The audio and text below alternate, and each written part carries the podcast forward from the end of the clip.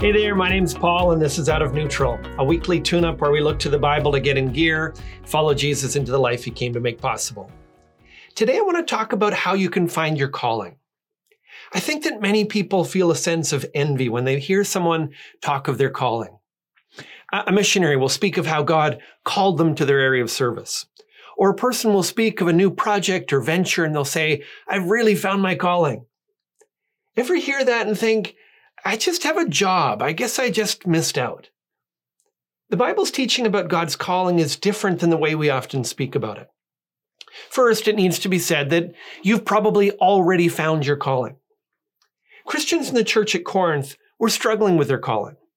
They assumed that since everything had changed for them internally when they put their faith in Jesus, everything should change for them externally as well. Some of the non Jews read about circumcision and they were thinking about becoming circumcised. And some of the Jews realized that circumcision was no longer necessary in the new covenant, and they were thinking about getting uncircumcised. Paul gives some su- surprising advice.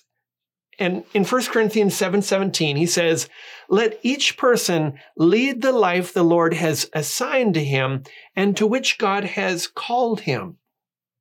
Now he clarifies in the next verse that he doesn't want them to either get circumcised or uncircumcised. But what's surprising that he has described this condition as part of their assignment or calling. The idea is that circumcision and the outward Jewishness of the Jewish Christians, that was all a part of how God had prepared them for the people he wanted them to impact. Similarly, the non Jewishness of the non Jewish Christians would enable them to reach non Jews in a way that their Jewish brothers and sisters often couldn't.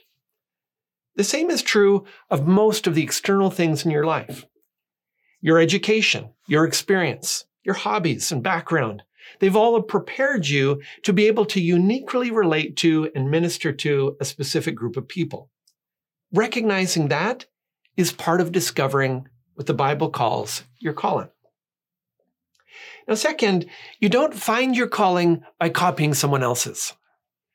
When Jesus healed the possessed man whom he encountered among the tombs in the uh, Gerasenes, he was overcome with the joy of being set free.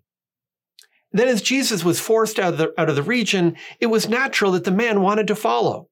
In fact, Mark 5:18 says that he begged him that he might be with him. Jesus turned him down. In the following verse, he said, Go home to your friends and tell them how much the Lord has done for you and how he has had mercy on you. You would think leaving everything to follow Jesus was the whole point of his mission. Often, however, following Jesus means going to the people you knew before you met Jesus and acting as Jesus would to them. In this case, Jesus had been barred from the Decapolis region, but the man he had healed had access. He had connections and he had a story. The same is true of you. A big part of your calling is looking for opportunities to speak and serve in the place where you are.